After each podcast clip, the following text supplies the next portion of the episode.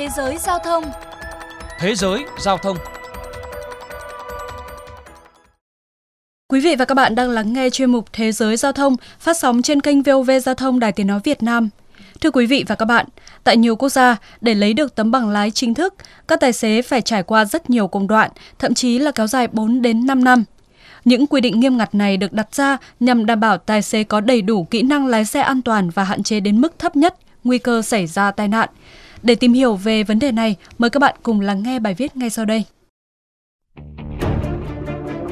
Anh Trịnh Bảo Trung công tác tại Ban Thương hiệu Văn phòng Hội đồng Quản trị Ngân hàng Vietinbank, từng có thời gian học tập 4 năm ở Australia chia sẻ.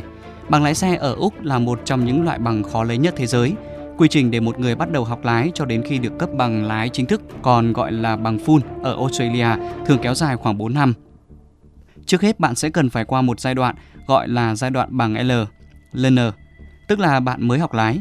Để được cấp bằng L thì đầu tiên bạn phải từ 16 tuổi trở lên và phải có kết quả đạt của một bài thi tìm hiểu luật giao thông.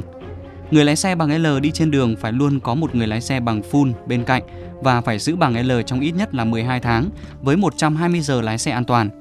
Có một nhân viên được ủy quyền giám sát và ký vào sổ nhật ký đủ 120 giờ, trong đó có 20 giờ lái vào buổi tối. Sau 12 tháng, tài xế sẽ trải qua kỳ thi lái xe để được cấp bằng P1, còn gọi là bằng P đỏ. Lúc này bạn không cần phải có người bằng full ngồi bên cạnh nữa.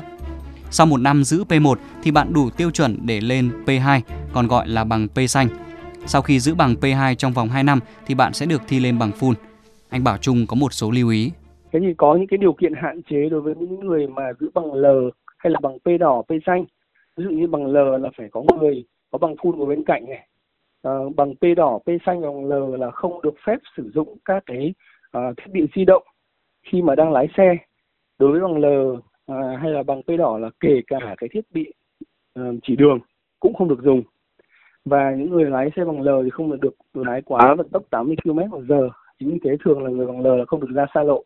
Tất cả những người lái xe bằng L P đỏ P xanh là khi lái xe phải treo biển đánh dấu cái hạng lái của mình ở cả cái biển số phía trước và cả biển số phía sau để cảnh sát và những người tham gia giao thông khác có thể nhận ra được và có cái ứng xử phù hợp.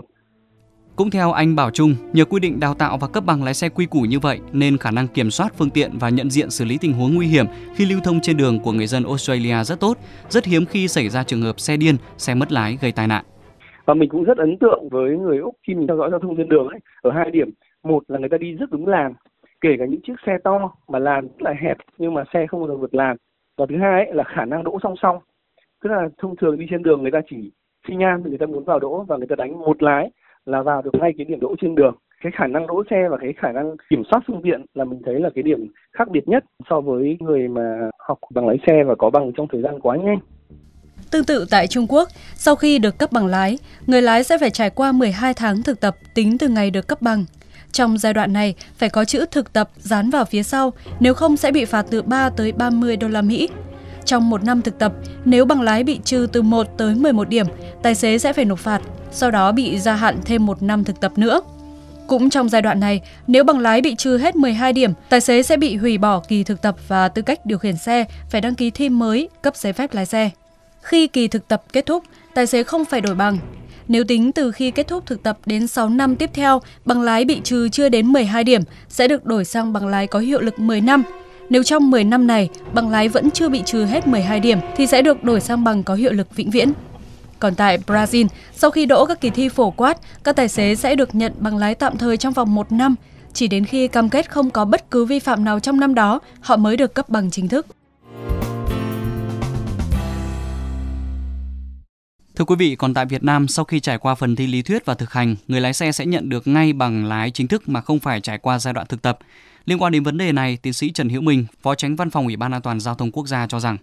Cái mô hình chúng ta cấp ngay cái bằng ấy nó cũng không phải là cái khác biệt cả bởi vì là có rất nhiều các quốc gia khác trên thế giới thì là cũng cấp bằng ngay thôi.